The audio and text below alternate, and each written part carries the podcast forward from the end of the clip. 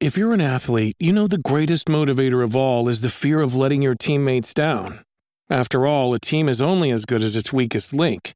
So you owe it to those wearing the same jersey as you to be your best every time you step on the field. That's why there's no vape in team. When you vape, you can expose your lungs to toxic chemicals that can damage your lungs. If you're a step behind, the team's a step behind. Brought to you by The Real Cost and the FDA.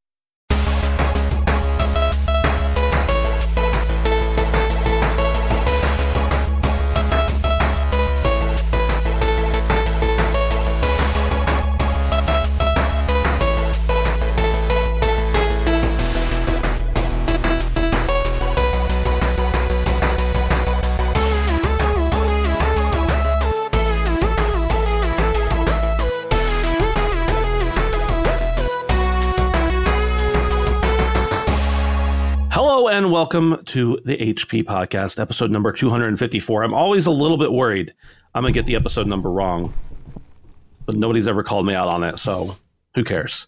This is a show where we talk about video games. Joining me today, the beautiful, very well illuminated Dave. Hello, Dave. How are you? I'm good. How are you? I uh, I have a weird question for you, Ben, and I especially Yeah. wanted to ask you just because I know you recently moved into a new house, but Well, a year ago, but yeah. just Yeah. before I came on the show today, uh, my wife Wow. and I discovered that the there is a mystery light switch on the main floor beside the garage that controls the exhaust fan in an upstairs ba- uh, bathroom. Okay. So, have you found like weird shit in your house before? Because that's like Um, that's really weird. definitely and i feel like a lot of it has to do with light switches and outlets Yeah. not in this house per se but definitely in the past i've had that happen yeah We've been here since August and, and have not figured out what that light switch does until now. And I figured it would be like an outlet somewhere. uh-huh It- no, it's it's the upstairs fan for some reason. I I'd Huh. like I'd like to believe it's it's it's this is an electrician's sense of humor coming through, right? I guess that's potentially true i don't know it's probably just that that's the place that they could wire it in somehow Yeah, like that's where the wire ran which is odd. it didn't run into the bathroom i don't know do you know who built the house Some some guy. So let's say Can you call him and Ben. ask him? Yeah, sure. Give him a call. you should Yeah. just be like hey i don't want to throw any shade your way but i'm just curious what the I hell I know man. it's been 24 years, but Yeah. why? Right. Yeah, you could do Yeah. that. Should- Dave, good to have you. Brandon, hello. Also, your room is I see some light in the background there. That's looking nice on your TV. Yeah, dude. Got a little backlight there. I got the. Uh, I actually forgot to plug them in um, the other day, and I'm like, wow, it's really fucking dark in here. And I got a lamp too, which is really nice. Uh, I Yeah. don't like. I don't know about you guys, but the overhead light is like a a uh, a no go in Brandon's Mm-hmm. space of living.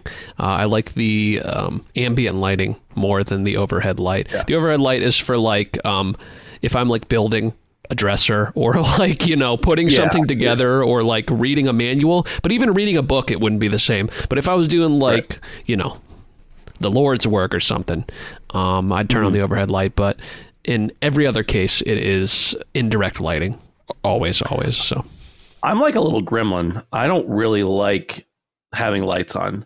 Like, for instance, today I was eating lunch and my wife walked in and goes, uh, Do you want me to turn the light on? And I'm like, why We've been married almost 12 years. You know, I don't turn lights Right. on. When I work at night, like the only light is maybe what gets in through my window, but I have a blackout curtain on it.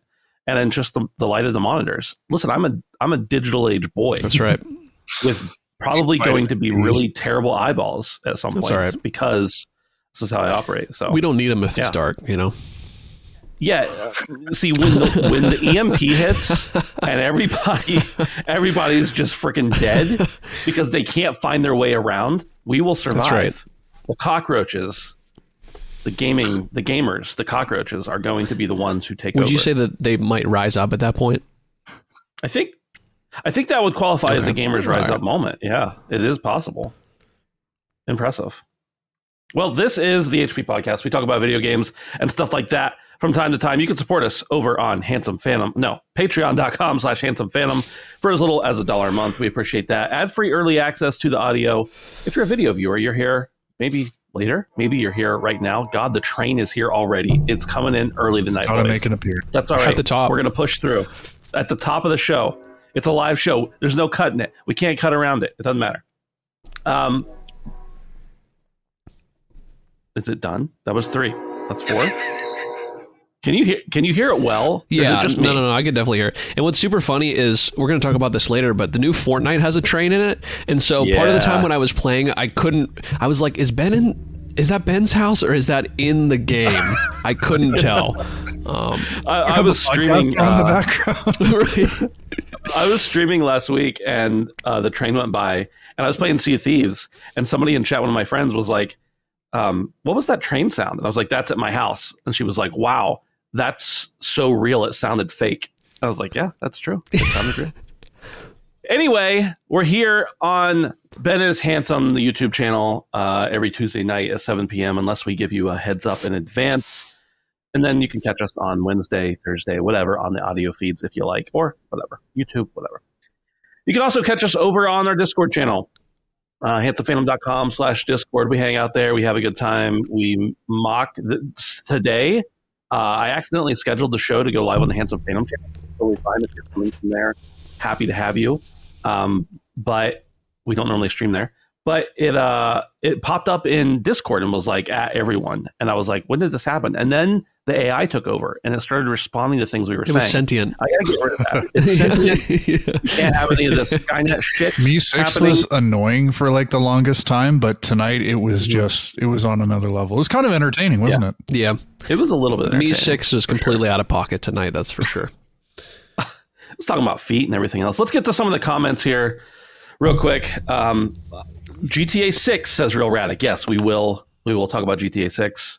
Uh, Edcast says feet. No. Again, Um, Benji Bop says I'd much rather use my desk lamp that sits on my monitor than the actual light at my office. When I was at an office, uh, I was in this like this little cave, and it was just all fluorescent lights. There was no natural light at all. I had to walk through like seven doors to get to natural light, and I would always like unscrew the two of the four fluorescent bulbs over my desk, over my cubicle, and like you know once a week when the maintenance people would do their rounds or whatever to check lights, they would always either screw them back in or replace the bulb. So eventually, I just stuck a sticky note up there and was like, "I did this intentionally. right. Please stop. Jane, please stop putting them back in." Uh, Benji says the train is soft but audible, and that's and then Ed says that's the loudest the train has ever been. Soft, Um, soft but audible is how I've been described before. Yeah, I've I've definitely been in that same Um, situation from from what I understand. Guys, you want to get into some news? We're going to talk about. I'm going to talk about what Radic wants us to talk about. Well, I wasn't going to talk about GTA 6, but since Radic brought it up, we might as well get into it. It was originally supposed to launch to or the the trailer was supposed to come out today, so we kind of it just worked out well. Timing It did. wise for us. Yeah, It did, This was intentional. I'm the leaker. yeah. Thanks, man. dude. I shouldn't Dude, say that. I was gonna say- will- um, yeah, not even a joke. Midstream, Not even once. we just see Ben get slide tackled by a ride shield. Dan Houser himself. Rockstar Games sparked excitement by announcing that this is going back before the leak. Okay, so this this news is written. Okay, whatever. Rockstar Games has sparked excitement by announcing the release date for the GTA 6 trailer on December 5th. This revelation broke records, becoming the most liked gaming post on X or Twitter, making the second time in a month. Fans speculate about a Vice City connection, given hints from Rockstar's merchandise and the chosen announcement image. The image, featuring palm trees and three birds, fuels speculations about whether each whether three distinct cities or extensive wildlife in the upcoming game. Rumors suggest GTA 6 will have the largest map in the franchise's history, possibly incorporating sections from Vice City. Soon after, a short TikTok video supposedly linked to a Rockstar Games employee's son, who I believe is a minor, offers a seven second glimpse of GTA 6's early development in Vice City. The leak hits at three main cities and four smaller ones, making the game twice as big as GTA 5's Los Santos. Screenshots of a conversation with Aaron Garbut, head of development at Rockstar North, mentioned three major cities and four subcities, etc. I don't want to talk more about the potential leaks, so we do not get copyright struck, uh, or whatever that's called. The official GTA 6 trailer debuted after an early leak confirming the game's setting in the fictional state of Leonida, inspired by Florida. The trailer showcases Vice City and other locations, introducing two protagonists and highlighting in game social media features. Rockstar emphasizes GTA 6 as the biggest, most immersive evolution of the series and is set for a 2025 release on PS5 and Xbox Series X and S. The absence of a PC version confirmation raises questions about its eventual release. Rockstar co founder Sam Houser describes GTA 6 as a new vision for immersive, story driven open world experiences, etc., etc. Um, oh, I wrote the same thing twice. Okay. There's a lot to talk about here with GTA 6. But let's start off. Let's talk about the when they announced that the trailer was coming. We knew this was a moment that was going to break the internet, even though we all knew the game was coming and eventually a trailer would be coming. Right.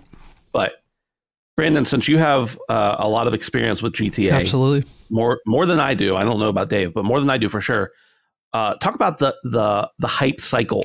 Man, it was uh, it churned up right away, and I guess this is coming as absolutely no surprise. I mean, the uh, the media cycle picked up on it instantly, and I don't know what was what got more hype: the actual post or every literally everyone posting about it. Um, you know, you kind of had the initial wave of people looking at the photo, which didn't really give you too much. A lot of people were speculating it says trailer one, and they're like, oh, that means we'll probably get a trailer two and maybe a trailer three, and then maybe it'll be out next year. And then you had like the second or third wave of interactions after everyone was done posting about it, and it was people making fun of it. You had all these companies like Fall Guys and Halo memeing on it. So it's an absolute and they didn't even need this right? Rockstar doesn't need the extra pr help but it's so clear how much of a wave that this company has in the industry that it just keep, it, it just kept rippling throughout the day over and over and over again. And that wasn't even the trailer. I mean we're going to get to that. Yeah. um, was the announcement for the right literally like like like a screen grab. So um was really really exciting to see that. And you know we were only mere days away from seeing it. And then we kind of got the leaks. I don't know if dave wants to chime in about about the yeah. photo.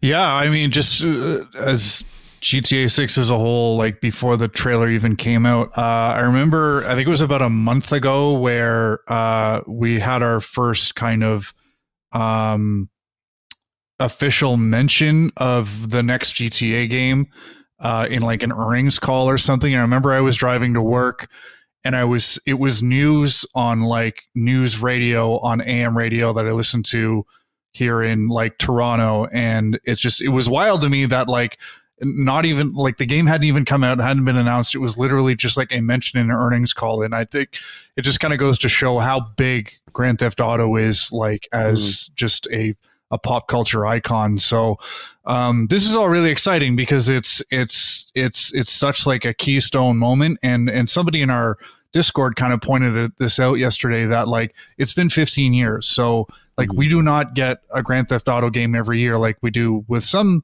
franchises. So this is a really special. We used moment. to get them more frequently. Yeah, yeah, but I mean yeah. the way that these games are kind of made now, like 15 years is a bit much, but it it it's it's still kind of it's fun to savor these moments and enjoy them because like before we know it, the games going to come out and we'll finish it in 40 hours and then it's it's like it's another 10 years for the for the next one to come out. So yeah i'm just kind of enjoying this. It's it's a lot of fun to hear about video games and throughout mainstream media and grand theft auto is just so polarizing that it, it kind of does that. So it's uh mm-hmm. it's been fun to see that's for sure.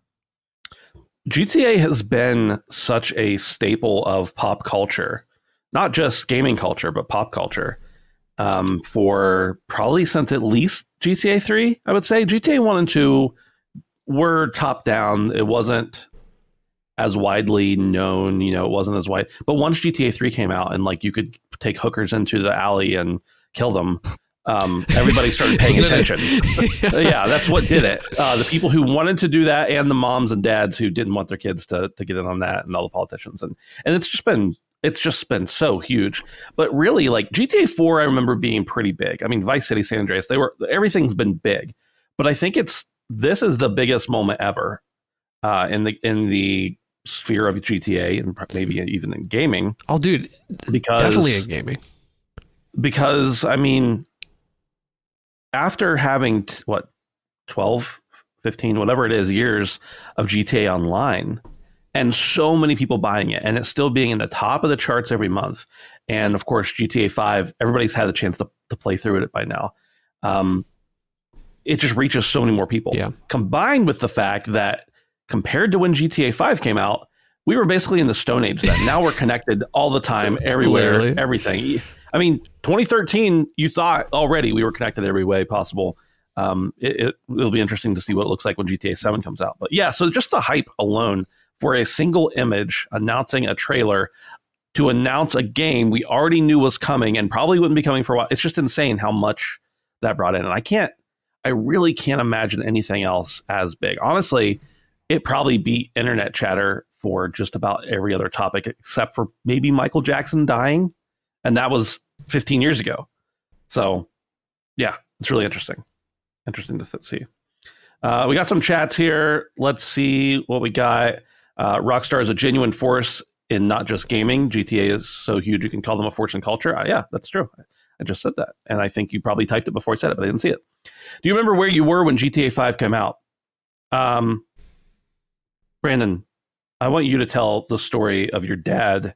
We've Oh, told this story on the show before, but it, I think this is the, mo- the this is a monumental occasion. It's Right. worth telling the story about your dad Well, my- at the midnight Right. My my dad's been a Grand Theft Auto fan since three. Um, I don't think he played any of the other ones, but he was a huge GTA three fan. Loved Vice City. Loved San Andreas. I grew up with Grand Theft Auto, um, and he even loved four, which I didn't even really get as into as he did. But um, so he was obviously really hyped for GTA five, right? And fast forward years later, I mean, he's played hundreds and hundreds and hundreds. I don't know anyone who's played as much GTA 5 as my dad has. So we're all going to the midnight release, right? Back when they still did this. Most of the time in our town, they don't have enough interest to do this anymore. So we don't even get midnight releases about half the time. But it was a midnight release. And so we go to our 24 hour diner, um, Dustin and I. And my dad is like, "Yeah, I'm gonna head over now," and, and and we're like hours early. That's why we're going to get dinner. And we're like, "Okay, I mean, I guess you can go wait for hours if you want to." So you know, we hang out, we eat, um, you know, just chill out for a bit, and we roll up, and maybe you know, an hour before, maybe 45 minutes before, and we're all just hanging out in line. My dad's smoking a cigarette, and you know, there's a little bit of a lull in the conversation for a minute, and he takes a drag of his cigarette, and he goes. I came too fucking early. he was I swear to God, he had to have been sitting in his car for like over two hours easily. Um, but yeah, that was a crazy midnight release. I mean, there were people peeling out of the parking lot and everything. I'd never been to a midnight release that was that lit. I, I feel like it speaks to so many more demographics than like your typical gamer demographic, let's say. Um, but yeah, man, it was it was so cool. I was there midnight, and I bought the game again another time. I know that's what a lot of people did, but um, Oh, you didn't buy it that at midnight that night. no, no, no. What I did actually is Target for a little bit. I had the 360 version, um, Oh, okay. and then you could like trade up to the next gen console. They had like a deal running for a little bit, um, Mm-hmm. but uh, yeah, man, good times. And I don't know. Do we want to talk about the trailer? Because I feel like it, like the trailer is nuts. Yeah, we'll we'll get into that. I was just gonna say to pitch it to Dave. Dave, it's kind of crazy that uh, we it's it's been two console generations since this game, and you would think that if you skip two generations, you may not have the hype, but that has not been the case. I guess they didn't skip two; they're on to the second one since the since GTA Five came out, but. Um, just a lot of like so many reissues and re-releases and obviously they're selling like the cards like crazy because people play GTA The shark Online cards. and the shark cards spend so much money on those. But I just thought, Dave, it's kind of crazy that it's been two generations really since GTA Five, Yeah. and it's still as relevant as ever. Yeah, and like how many weeks was Grand Theft Auto 5 at the top of the sales charts through it still is. Yeah, it's yeah. it's just unreal the persistence that this game has had and i think gt online kind of fueled it and just to kind of segue into the talk about the trailer um when when again we got the the official confirmation from take two that there was a a next gta game that was coming um the first thing that came to my mind is like year and a half or a year ago we were talking on this podcast about how how much money Grand Theft Auto Online was making. And I I think I remember saying like Rockstar doesn't need to make another Grand Theft Auto. Like they're just they are printing money with Grand Theft Auto Online. And there's a chance that Grand Theft Auto 6 could actually threaten or kind of disrupt the money that they're making with online. And when this got announced, and now that we've seen the trailer and stuff, I I kind of thought to myself like that was a bit naive of me um, because we know what rock stars are are uh, are like and even though they're printing money over there like they are innovators and they're they're really mm-hmm. working hard and taking all this money and dumping into something that is you know may feel like a traditional open world game but is going to be like just fraught full of new and cool ideas and i think yeah. that's what's exciting about this is now we're getting our first glimpse of how cutting edge it is going to be so yeah it's exciting yeah Brandon, move on to the trailer. Yeah, I was going to say, let's hop right into it. I mean, you know, we knew b- because of the listing that it wasn't going to be a very long trailer. And i saw on twitter that the first trailers even though this was like a minute 30 which has been like the longest ever um, in recent mm-hmm. years that we weren't going to get too too much. But man did it feel like we got a lot in a minute 30 mm-hmm. was it mm-hmm. just me? No i agree. It felt like it was it was packed. Like yeah i don't know man. I we didn't really know what was going on with the setting too much to my knowledge. Did we know prior to this? Nope I didn't think so. Okay, so we we had rumors of where it was like, right. where it was going to be, like, but, yeah. no confirmation. Yeah. And you know, you instantly see the iconic locations. You instantly recognize cars, but. I've been seeing it over Twitter all day. This is like the third or fourth wave of PR that this game is getting. Is just the absolutely hysterical um, references, all the Florida Man references. Like it's such gold, and GTA, there are very few games that there are TV shows that do satire pretty well, right? But not many games do it as well as Grand Theft Auto has consistently for years now. I mean, the entire thing is a satire. Like that's kind of has been the shtick for years, right? But man, between that and you know seeing all these really cheeky ass references to Florida culture and having our buddy from Miami being like, I recognize some of this shit and man, it's just so cool to see. And on top of that, it's like it was delivered in such a just absolutely phenomenal looking package. And, you know, you can say whatever you want about it. Like it looked amazing. Like at points, it almost looked photorealistic. And I know we say that all the time about games. And you know, we weren't getting like macro shots of stuff or anything, but yeah, just in motion, it was so crazy to see, even from GTA Five, which by a lot of standards, I mean on PC, I'm sure still looks really good to the day. I don't have it on PC, but yeah, just what what an insane step up. Um, and I mean, I would assume the trailer's running on a PC, but even still, like super crazy. And love to see the settings, love the callbacks, and love just right in your face right away the satire is there and it's like this is what we're about and i've been seeing it all day on twitter and it just it makes me laugh every single time, man. Seriously, it does. Yeah. Like the Florida man culture in a video game is going to be just. We've only scratched the surface. That was a minute thirty. You know, like yeah. I don't know. Yeah. What did, what did you think, Dave?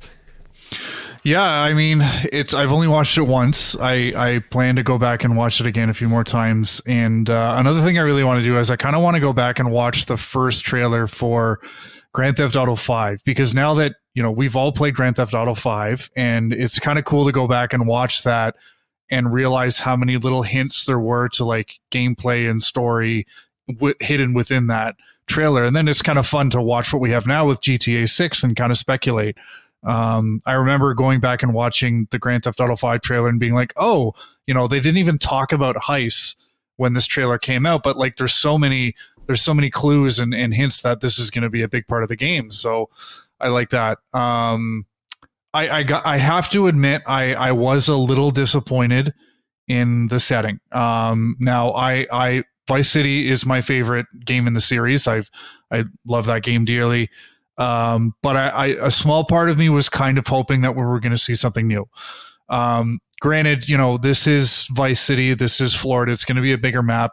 It's it's several decades in the future, so there's a lot that can change.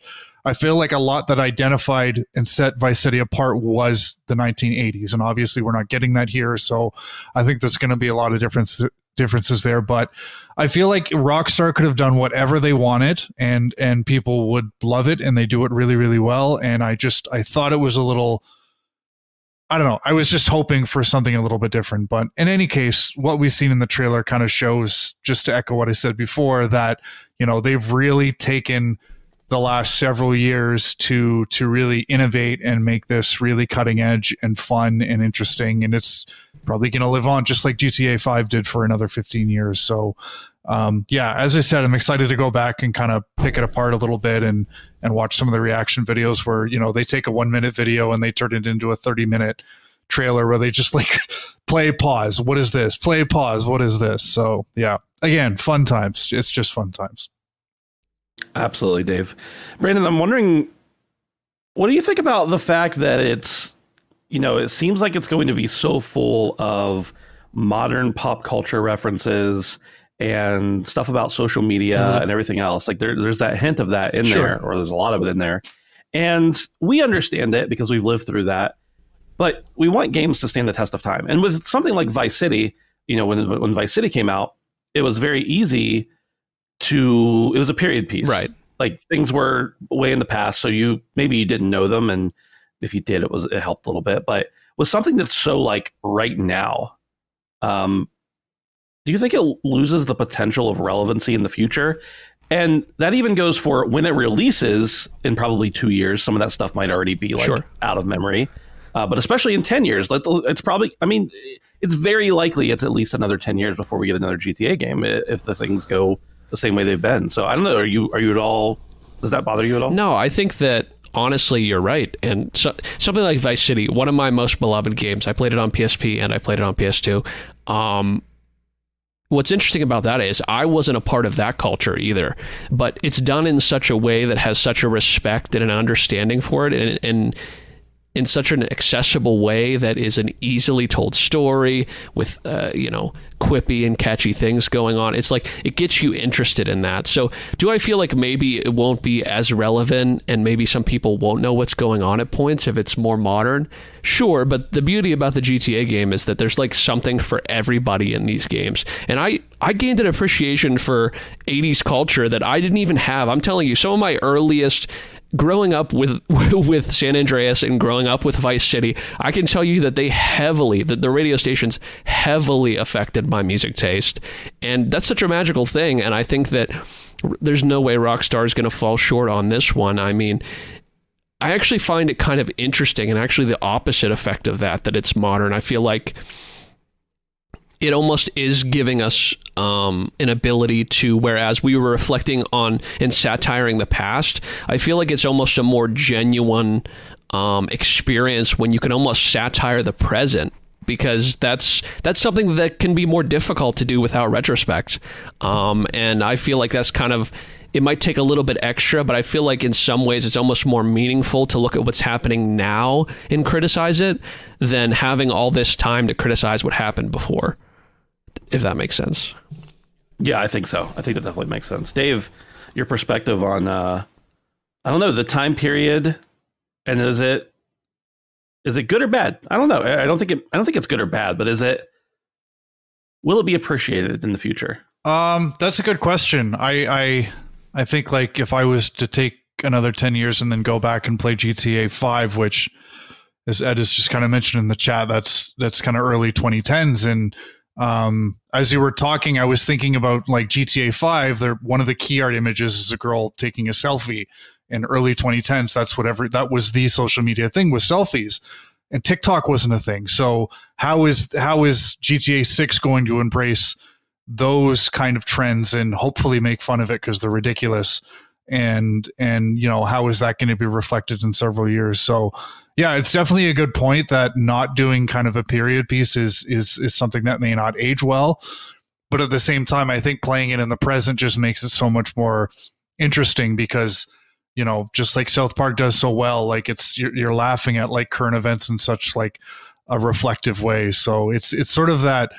It, I think another reason why these games are so special, it's you know why GTA Five is so special and GTA Six is it's endearing. Like we're kind of laughing at ourselves in a way because it's it's making fun of stuff that we think is relevant now. But yeah, and yeah, just a really nice snapshot of time. It's it's it's yeah. cool. Um, Trash says we are so deep in the, into the internet shit that it's really hard for anyone to say anything new.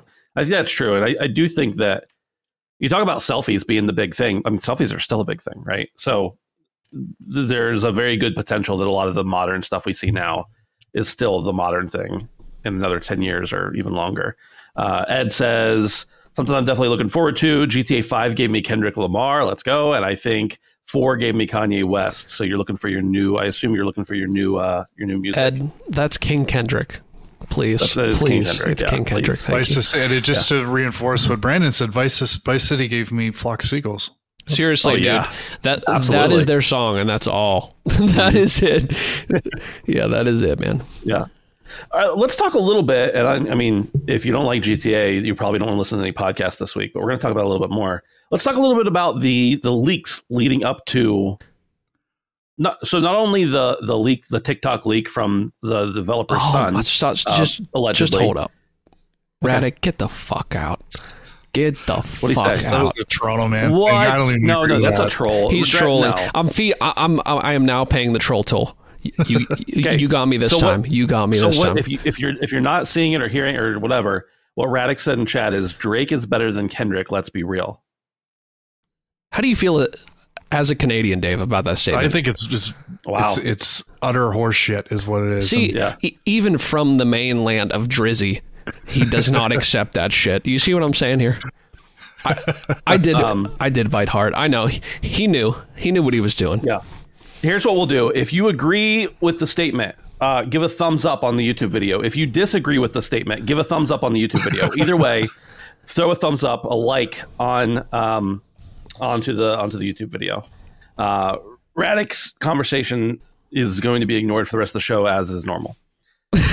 uh, anything, anytime he talks about pop culture, I'm like, you're you're Oh. like 23 and a half, dude. You don't Oh. like. I don't even, that might be giving him. That's too old, I think. Um, let's talk about the leaks. So we got we got the original leak from TikTok from the from, allegedly from the developer's son. Imagine that. And then, of course, we have the leak of the actual trailer Yeah. On Twitter with a Bitcoin advertisement stamped over it. Uh, at least that was one of the ones I saw initially.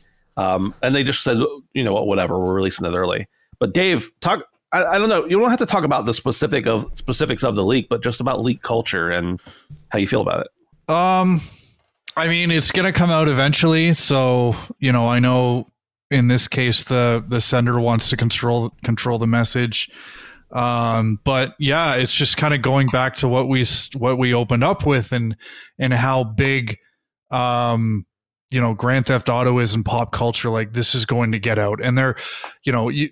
I, kudos to Rockstar for keeping the game under wraps for so long because predictably they've been working on this game probably for at least five years and we're just you know the the the setting was was leaked like a matter of weeks maybe a month or two ago um There were some hints like a year uh, ago, hints, but, but, nothing yeah, confirmed. So, for all Right. intents and purposes, the vast majority of people just found out this was placed in Florida and Vice City yesterday when the trailer came out. So, Right. kudos to Rockstar for keeping it under wraps for this long because it's been in the works for a long, long time. But yeah, I mean, these things are so sought after that you know leaks are going to happen, and it's it's kind of trashy. I, I generally, when something like this happens, I personally like to not give the leaker the benefit and you know try to go to an official source um because i don't want to see somebody's fucking bitcoin advertisement or anything like that so Yeah. yeah it is what Yeah, is. by the by the time I got onto Twitter and saw it, it had been like six minutes since they posted it, and I literally saw the like the thumbnail on Twitter, and I clicked on it because I was like, I got I got to see if this is real, and it was already taken down. Um, so that's how quick like you had to be there quickly, at least at least for the repost or whatever that I saw. So, um, and and Ed's right in the chat. We also did have that dev build leak from maybe going on two years ago. I don't know. Time has changed. I don't know what when anything actually happened anymore. I had kids like 10 years ago, and then everything else has just been sometime within the last couple weeks, uh, as far as my memory is concerned. But yeah, we did have a dev build uh, that leaked, and that's when we found out the, the protagonist was, at least one of the protagonists was most likely going to be uh, a Latina woman. So um, we did know that, but he says, no way that was last year or this year. That is entirely possible. You'll see. when you become old and feeble like me, you'll understand how you don't understand how time works Right. anymore. Okay, last thing.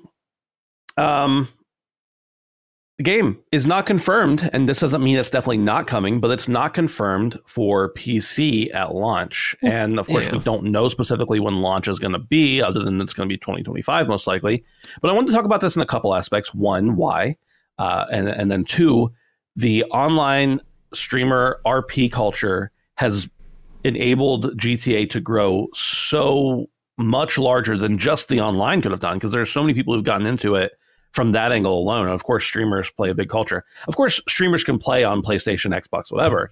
But I don't know why. Why, Brandon? Why are they not putting it out on? Why is it not confirmed at least for? Yeah, I mean, they've made it very clear that they want to put out a product that's finished at release, and I don't think they're the type of company that really is going to take many big risks. Um, they've done this in the past where they've put PC out later, and it clearly is something that takes a lot more time to kind of perfect and has a lot more quirks to it um, in some ways. Red Dead Two was like forever after so it launched. you know, consoles. do I think it's lame because I think a large portion of their audience was uh, incredibly increased because of something like GTA RP, um, which is only on PC.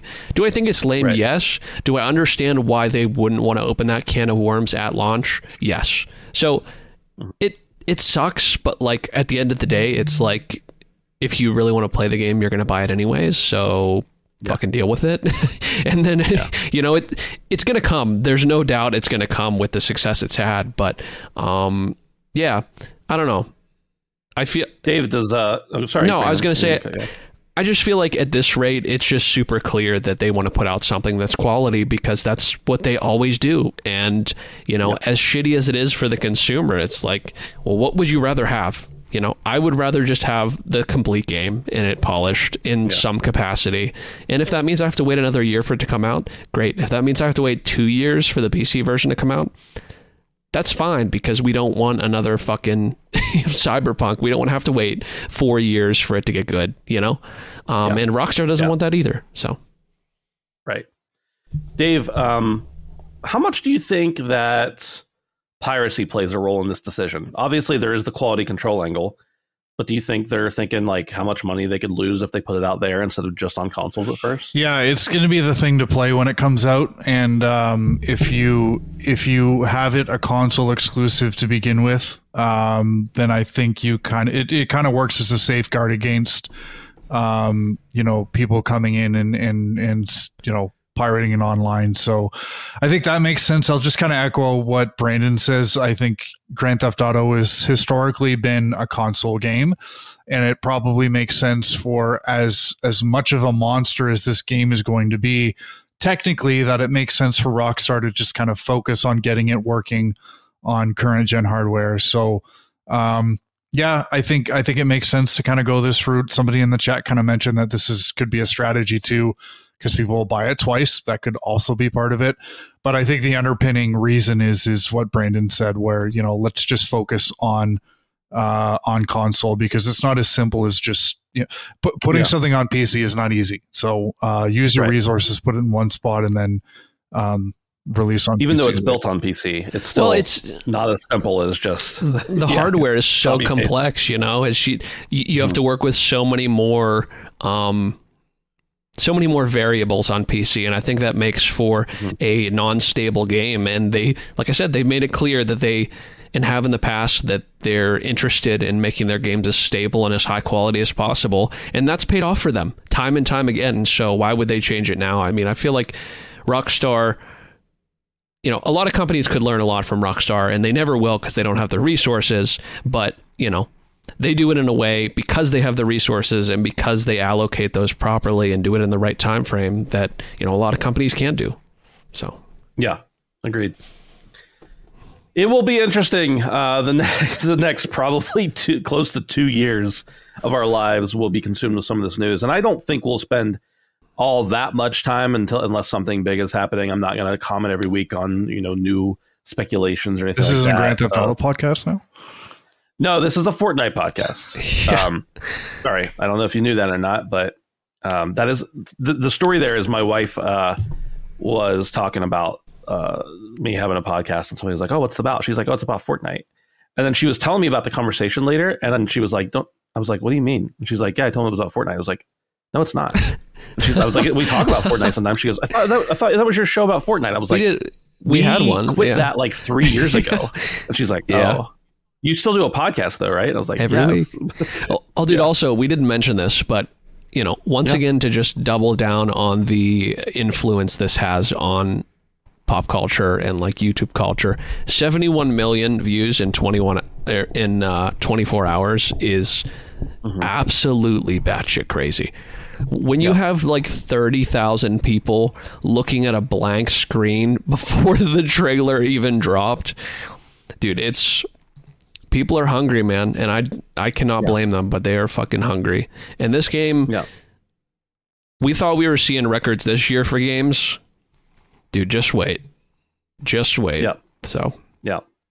It will blow everything out of the water. I mean, probably the only game once once it's all said and done that's that ever will sell more than GTA 5 is Minecraft and that's been over 20 plus Right. years.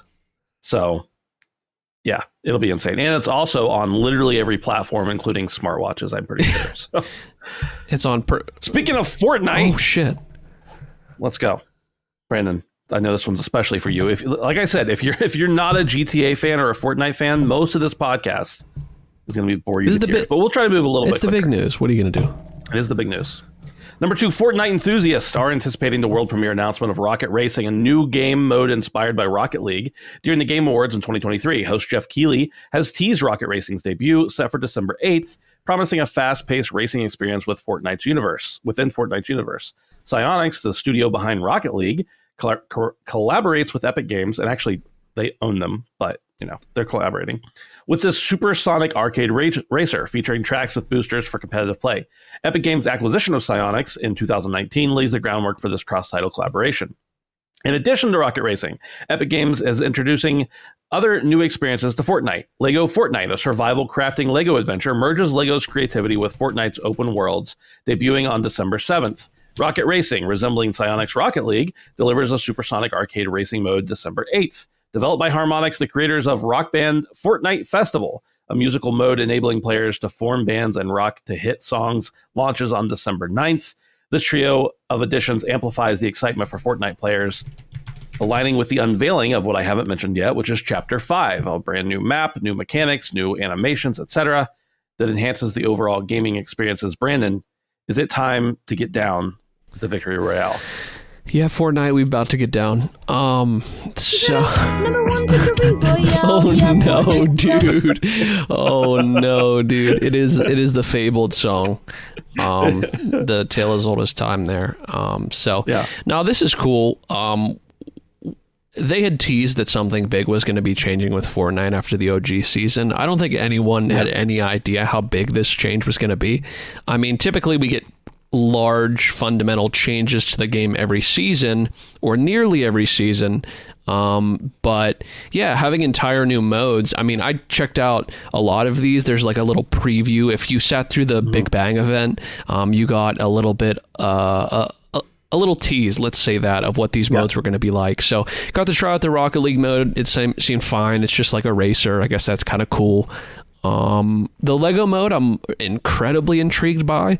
Um, you didn't really try that out so much as just like flew around and looked at stuff. Obviously, super cool. You know, as a fan of the Lego games, I'm always interested in more Lego games because they always end up being really fun for n- absolutely no reason necessarily. Um, unless And it's a survival game. true, which At least that's what they're calling it. which you know between Ben and I, we both love the genre. So, um, and and lastly, uh, more recently, we've got back into Rock Band, and this is kind of a funny time to kind of be dipping our toes back into that and Psyonix. We're like, I wonder what they're doing right now, and it's like, oh, well, they're working on a game inside Fortnite. So, um, even got to try a little demo of that. It isn't quite the same as holding the guitar. I'll admit firsthand, but as a as a, a, a huge fan of music, I am always interested in rhythm games. So, yeah, this is really cool, and it and it shows once again another giant clearly and always willing to innovate in some ways um, and to not necessarily stagnate like some companies activision.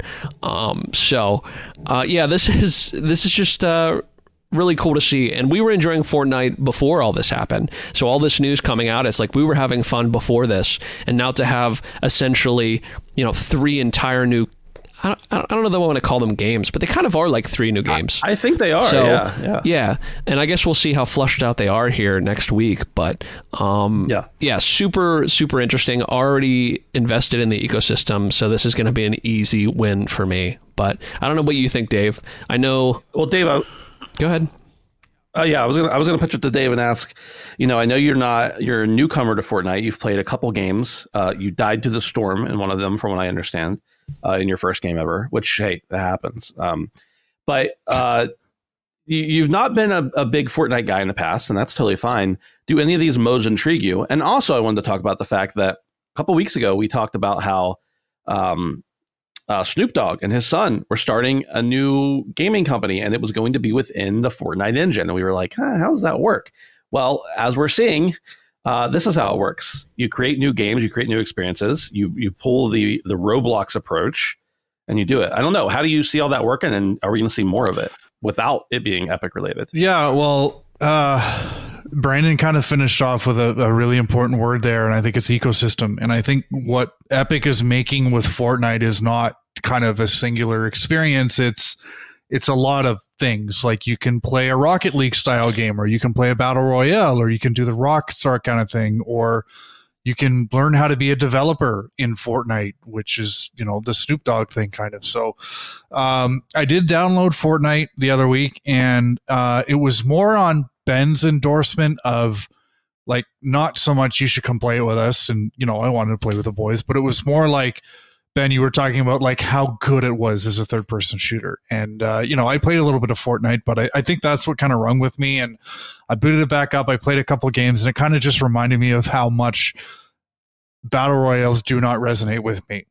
But that's not the point. The point is, is like, I think with Fortnite, there's going to be so much more to do. And there, there already is so much more to do. I was watching people on Twitch play like a, a, a Squid Game style match. Mm-hmm and like yeah. that was cool. And it, it wasn't battle royale. Well it kind of was in a way but in any case I, th- I think this is kind of showing what direction epic is really trying to take fortnite in and how they're they're trying to give this thing legs for a long long time to come. Because adding skins to battle royale is going to you know lose steam at some point. So i think this is a really interesting way they're going about it. And uh, it's going to be making money for a long long time. So I think a, a, key piece of that skins conversation, and Brandon mentioned ecosystem as well, uh, is people have been playing this game now for what did it come out in 2018? Save the World initially, I think, came out in 2017 or 2018. And of course, many people have started playing it then and never stopped. Brandon and I, we have played it off and on for many years. Um, and over time, we've accumulated like a lot of skins and a lot of different things in the game. And and if if Epic were to just say, "We've got a new game, you should get into it," and it were just a completely different game, maybe it's still free to play, but I got to start over from square one. That feels a little rough compared to, hey, everything you already own in Fortnite, you can still use in these games. I mean, the skins are going to be available in those games. That you're going to be able to earn new skins in Fortnite for the other games and the other games for Fortnite, vice versa. The battle pass is going to be shared. Like it's it's such a stroke of genius that um, I'm wondering why how they didn't do it sooner because they've had all these assets for so long.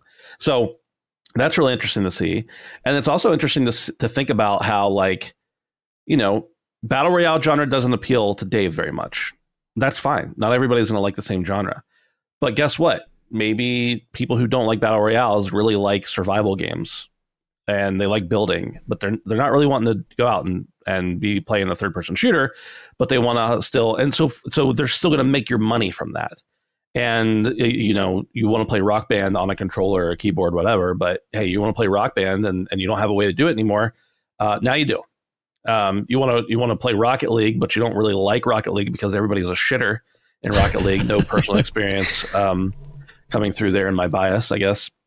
But uh, now you got another way to play that. So I just think having that ecosystem and having all that stuff, like it's it's clearly worked in a different way, but having everything in one ecosystem has worked for Roblox uh, so well, and they're so gigantic. It's insane. I mean, there's games in Roblox that are made in Roblox, and that you have to download Roblox to play these games.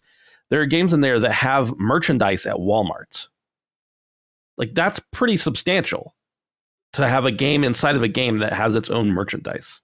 So, yeah, it's um it's really interesting to see and i'm really curious to know if it's going to be a net positive or a net negative for the rest of the industry because are other people going to start trying to do the same stuff and if so is it going to divert resources from getting other types of games or are we just going to see more cons- we've already we've got three studios we've got epic we've got Psyonix and we've got um what's the other one Harmonix. the uh, Harmonix, all working on Fortnite essentially now.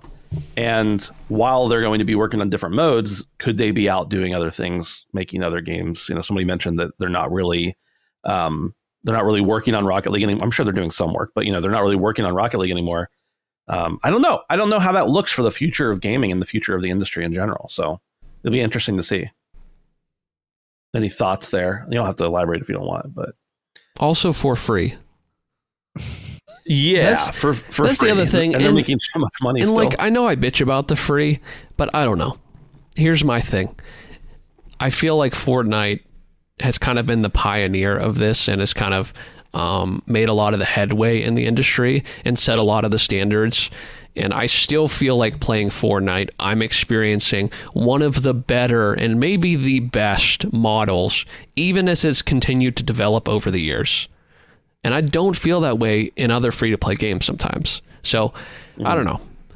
They're not like, you know, I'm not r- meat riding or anything. I just, I've said it. I got a lot of respect for what they're doing with this game. And I feel like, is it a net negative that these ga- these companies could be working on something else? Possibly. But I mean, this is the way it goes. And the option is this or Embracer and they get they get Yeah. buried. So I don't Right. Know. I guess I guess this is better than that. sure. I, I'm convinced that Roblox exists, and you mentioned Roblox, and that's kind of why I thought about it. But I'm convinced that Roblox exists for the sole purpose of conditioning the youngest of gamers to consume microtransactions. And Yeah. if if that's if that is the case, then I think unfortunately that's where this is going long term for for the entire Yeah. industry. And I think every publisher sees the amount of money that Epic's making with this this this style of delivery, and it's just. I'll talk more about it when we get into what we've been playing, but yeah, it's times are changing. Yeah. Uh, the times they are changing indeed. Uh, we've got a few uh, hellos in the chat, and uh, hello, hello to everyone who who is popping in for the first time, or maybe the first time in a long time. We appreciate having you. Um, and then there's a lot of conversation about Fortnite being great, uh, conversations that are trolling about fair games. Uh, we don't acknowledge Radix anymore. So, anyway, let's move on. We got a couple more news items, and then we'll talk about what we've been playing. Uh, I want to move through this quickly because we like to keep the show to about an hour. It's gonna be a little over that, but uh, not too long, hopefully. Both of these next news stories kind of come from the same place, but number three is that Phil Spencer, head of Xbox, addressed the possibility of reviving classic games, including the beloved Banjo Kazooie franchise. Acknowledging the desires of Banjo fans, Spencer expressed the company's openness to revisiting iconic characters and stories when the right team and the opportunity arise. Banjo Kazooie, a rare owned platformer, hasn't seen a new installment since Banjo Kazooie Nuts and Bolts, released 15 years ago for Xbox 360. While the franchise has gained recent prominence, with Banjo and Kazooie featured in Super Smash Bros. Ultimate, the series added to the Nintendo Switch Online, and the, the prospect and the series added to Nintendo Switch Online, the prospect of a new game remains uncertain. Original Rare Team members in the 25th anniversary interview with Video Games Chronicle, we talked about this a little while back, expressed uncertainty about the existence of the right team and questioned the audience's the audience's size for a new Banjo Kazooie game.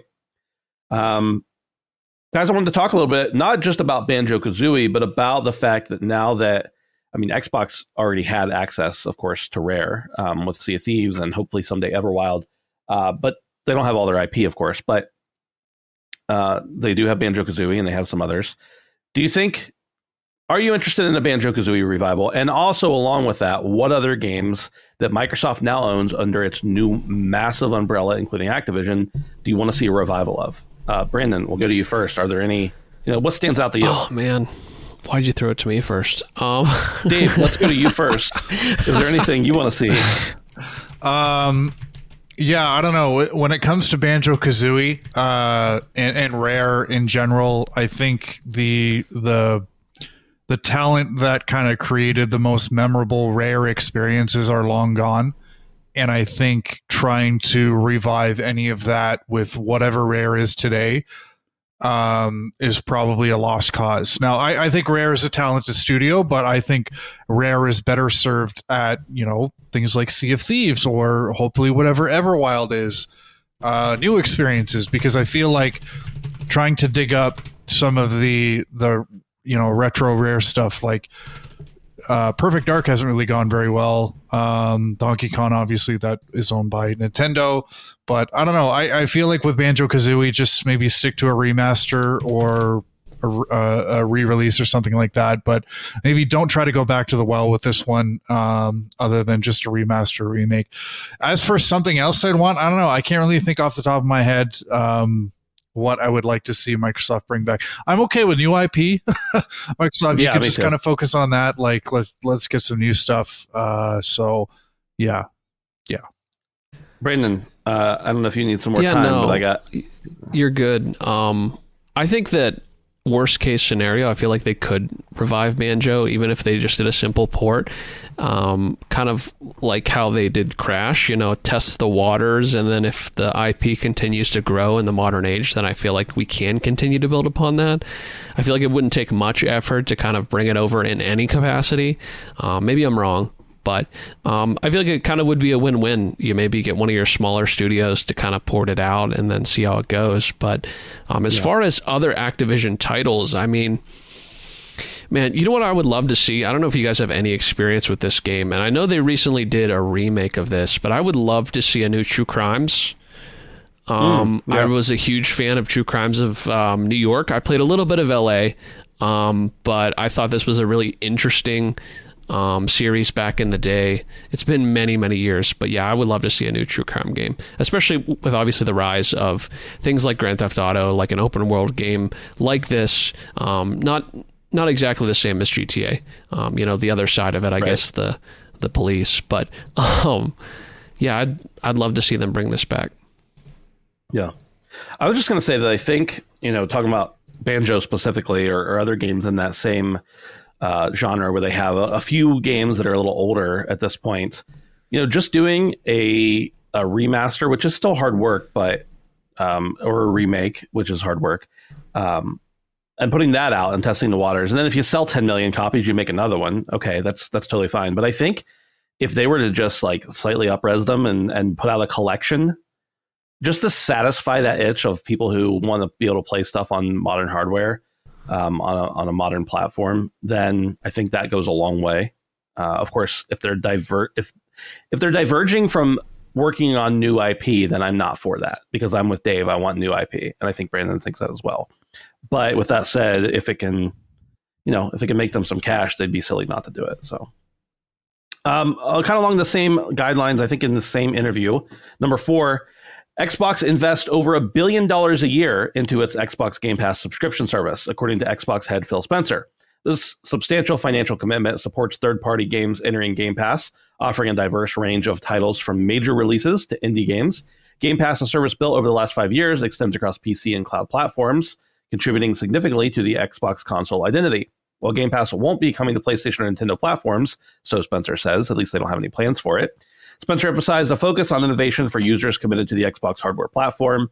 Additionally, Xbox is actively working on a mobile store to compete with the major players like Apple and Google, considering it an essential part of the company's strategy. And of course, especially since they own mo- several mobile game developers now, um, that is way more uh, necessary than before. But Dave, I just wanted to see what you thought about that number a billion dollars a year on Game Pass. It's a lot. Yeah, I mean, it sounds like a lot, but uh, if I, I just kind of quickly checked it the last time we got uh, a Game Pass figure on how many people subscribe to Game Pass. January 2022, it was estimated uh, 25 million, or sorry, Microsoft said 25 million. So you times that by roughly $10 per user per month. Uh, it works out to about $3 billion in revenue a year. So investing a third of that at least makes a little bit of sense. I also wonder what what does investment mean? That that can be a very broad term. Does investment mean, um, you know, as it's kind of identified in this article, where it's pouring some money into third party games, or is uh, an acquisition of Activision does that count as an investment? Because I, I would say that's an investment in Game Pass, but um, I don't know. A, a million, a billion dollars is is seems about right, and I think Mhm. I think Microsoft is probably seeing return on that. So um, yeah, I mean, hopefully this means that the subscription service is moving in the right direction, and we continue to see Microsoft uh, aggressively um, invest in in Game Pass because it makes it better for us. So yeah, seems about Yeah, right. absolutely.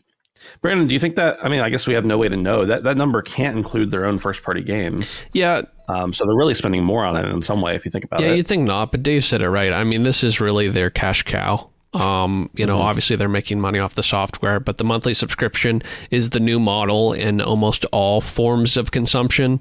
Um, and so investing in this as it grows and continues to grow is a no-brainer. I mean, this is going to sustain Xbox in all they do for years to come.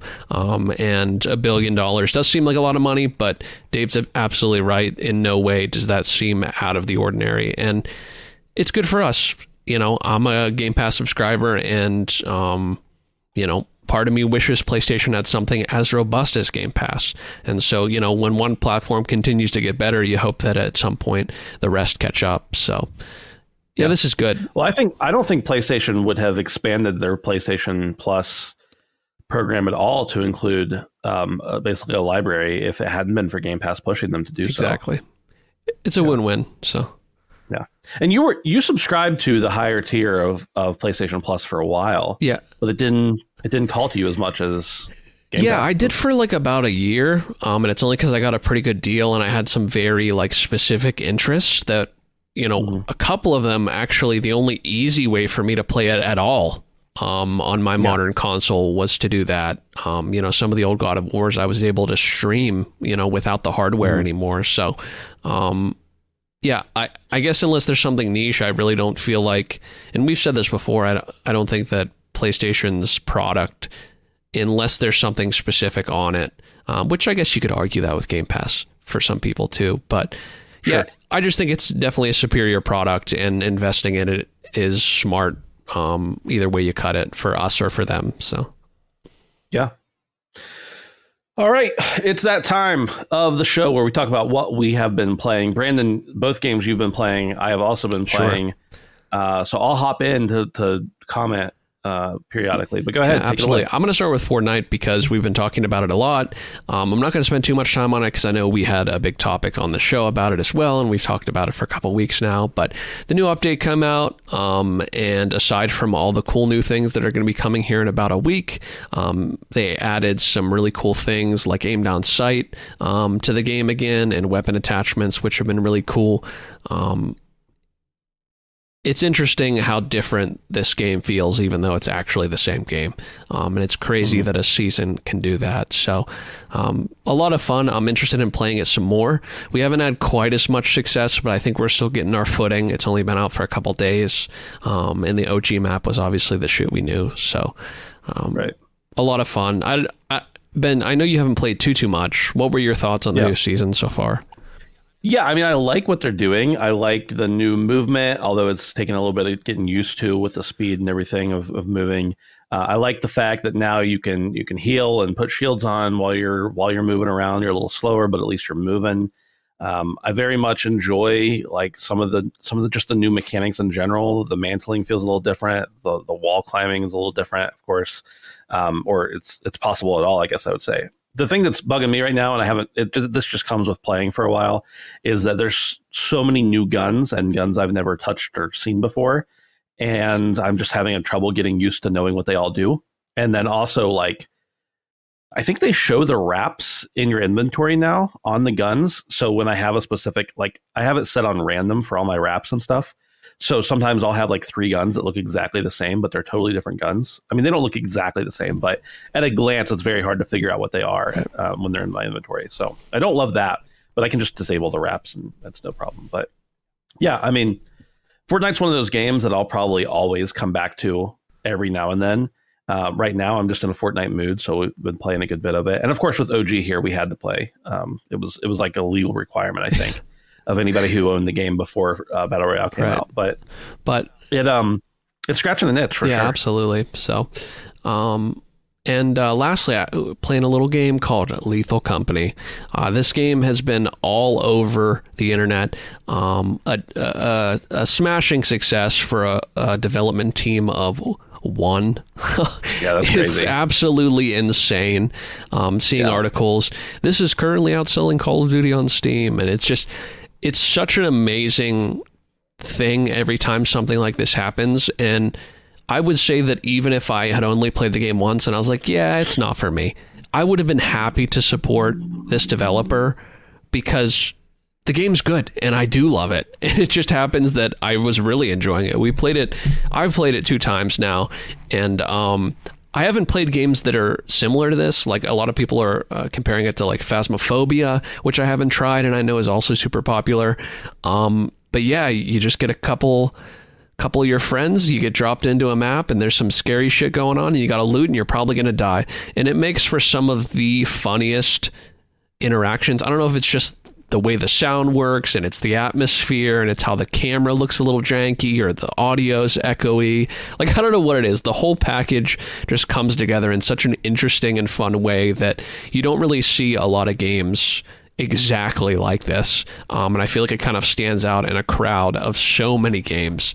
Um, and that's kind of cool to see, especially from such a small team. But yeah, I'm actually really looking forward to playing this game again. I, uh, w- The first night we played, we we knew next to nothing about it. And so we, you know, we're just kind of getting our bearings. But um, last night we played quite a bit more and it was really fun kind of knowing what the fuck was going on for just a minute. Even if you didn't really know what was going on just to kind of Yeah. get your feet on the ground.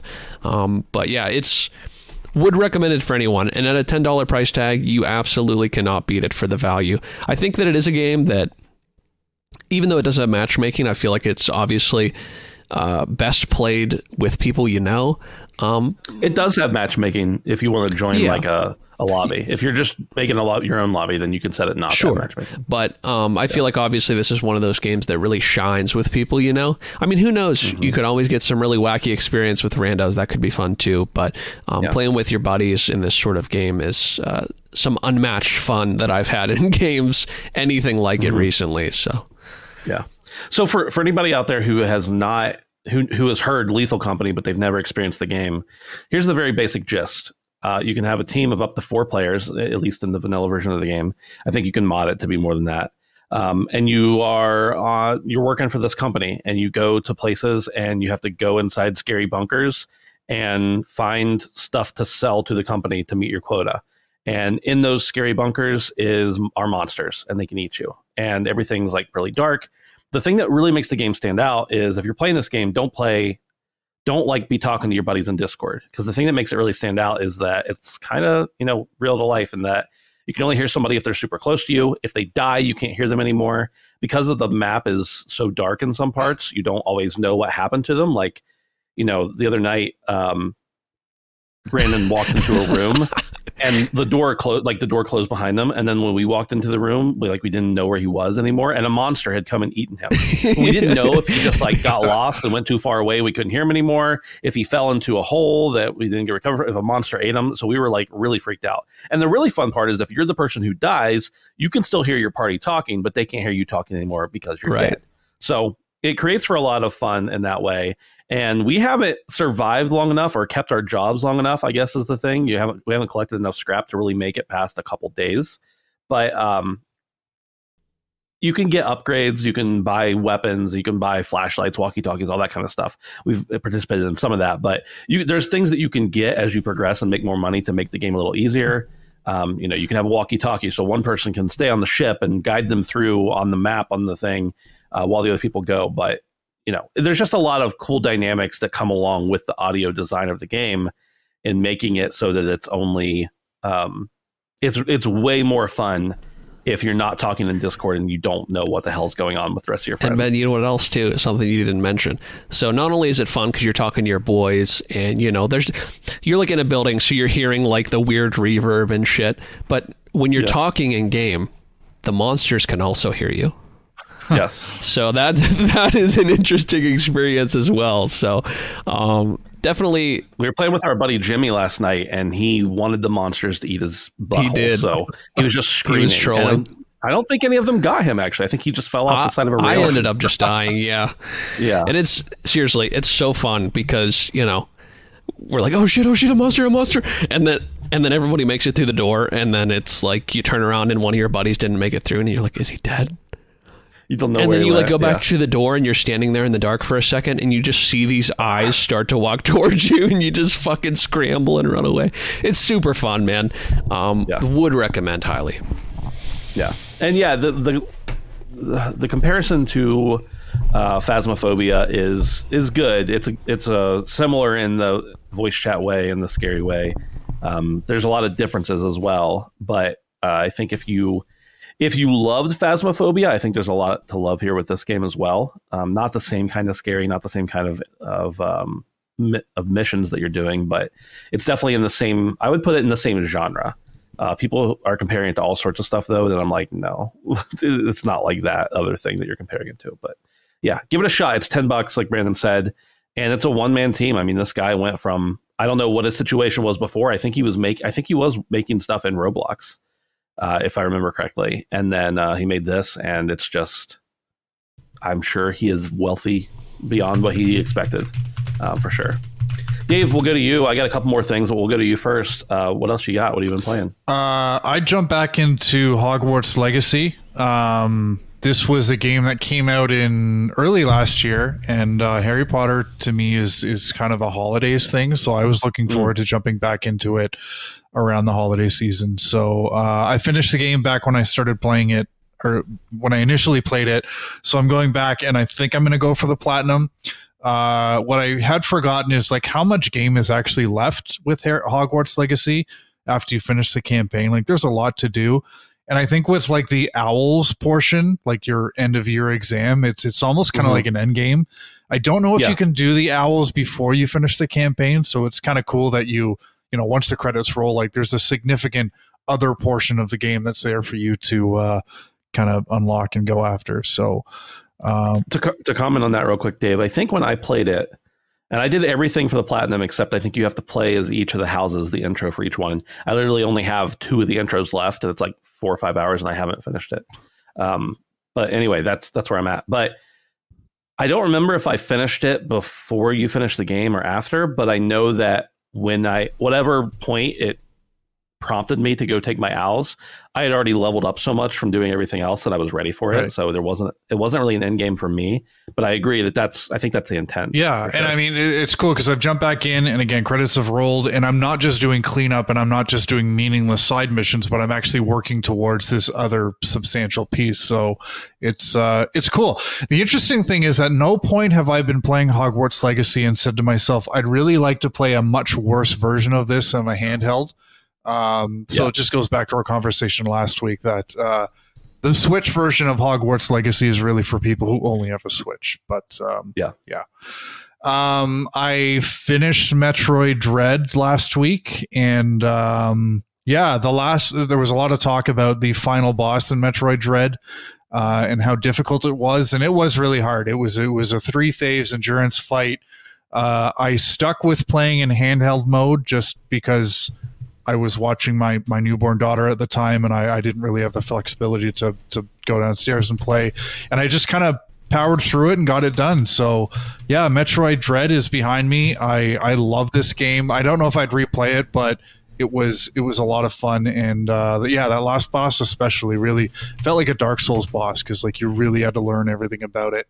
Um, so so yeah, and I've kind of been on this Metroid thing lately and I've been I've been looking at like Metroid Prime Remastered which came out on the Switch last year and I almost bought it last week but then I kind of took a step further and uh, I actually bought a GameCube earlier today Nice. Okay. Out, and you can actually just see it in the in the picture behind me there. Um, so yeah, I, I I bought a GameCube. Uh, it came with uh, sorry, I bought it with Luigi's Mansion, uh, and it came with Tony Hawk's Underground. I didn't want Tony Hawk's Underground, but it kind of came with it. So two controllers, and uh, I booted it up for about thirty minutes before we started the show today. And um, yeah, I have really fond memories of my GameCube, but I also remember missing a lot. So like I remember playing Resident Evil 4 and I remember playing Wind Waker and Twilight Princess. I played it on GameCube, not Wii because I didn't want to do the motion controls. But like I never played Luigi's Mansion and I never played Pikmin and I didn't play the original Metroid Prime. So like I feel like there's a lot that I've kind of missed out on from my GameCube days and I love the controller. Um, so yeah, it was pretty exciting kind of plugging it in today and putting in the the red, yellow, whites, and and stuff like that. And you know, we kind of talked a little bit earlier in the show about you know microtransactions in games. So it was kind of nice to put a disc in in a in a in a in a console and boot it up and like it goes right to the start screen and there's there's there's no in-game store or anything like that. there's no menu. Yeah. That's a weird thing. Like, you know, you boot yeah. up your PlayStation 5 and you go to like your main PlayStation menu. This you go right into the game. So um, yeah, I've got I've got my eye on a couple more games. Um, but yeah, it was it was it was cool, kind of doing a little bit of retro gaming, and uh, I'm looking forward to seeing what else I can get. I'm I'm there's a, there's a there's a retro game and collectible show uh, in in a couple weeks that I'm looking forward to going to to see what I can find. But uh, yeah, a little bit different, but um, yeah, that's what been playing. Nice. Yeah, GameCube is one of my all-time favorite consoles for sure. So I'm sure that's fun. Um, for me, I played after after last week's show. I spent a night or two playing a game called Cocoon. It was on Game Pass, and um, really wanted to check it out. Uh, it is here's the gist: you're a little like thing with wings. I don't know what you are, and you go around and you go can go into different dimensions. And the entire game is a puzzle game. Uh, everything you're doing is a puzzle, and it has a lot to do with these little these little balls, these little spheres. I think I said cubes. I meant I meant spheres, and the spheres take you to different worlds, and then you pick up new spheres as you go along, and some of them give you different powers. One lets you shoot, one lets you phase through objects, yada yada. And throughout the entire game, you have to continue putting these spheres in different places to access new worlds, and then fizzle, figure out puzzles. There is some combat in the game, primarily with bosses um, that you have to, you know, there, it's it's combat, but it's you're not really fighting. You're well, you are fight. I don't know. It, it's kind of it's really hard to explain. There's essentially no story. Um, it's very much a um, experiential game, a puzzle game. I guess you could, you know, I, you do say, but some puzzle games have a story. This one is not one of them. Um, I don't really know what to say about it other than that I really enjoyed it. It's a very specific vibe, much like uh, some of the other stuff I've talked about recently, and uh, very calming. There are tense moments, of course. I will say at the end of the game, I did end up finishing this and 100%ing it um, on, on Xbox on Game Pass, but for the last probably hour of the game. So I spent about an hour trying to figure out the last set of puzzles, and I could not do it. I just, I'm not very good at puzzle games to begin with, but I think objectively, even from a being good at puzzle game standpoint, this was a tough one. So I looked up a guide um, to get a couple. Pro- like when I got stuck, I'd look up a guide, uh, get that prompt, and finish it. And it still took me a little while after after that point. So I would highly recommend it. I mean, if you are um, if you're a fan of puzzle games, I think it's a great one. Uh, if you are not a fan of puzzle games, I would stay as far away from this game as possible because that is what it is. I mean, you're not like m- moving pegs in the holes and trying to figure out what goes where. But there's very much a portion of like you have to put worlds inside of other worlds in order to progress and in order to get to the place you need to be. And and it gets it does get a little bit confusing. If you're a puzzle genius, maybe maybe you have no problem with it at all. But uh, I very much recommend it. I think it's on all platforms as well. Uh, it's by Geometric Interactive. I'm trying to think. Did they?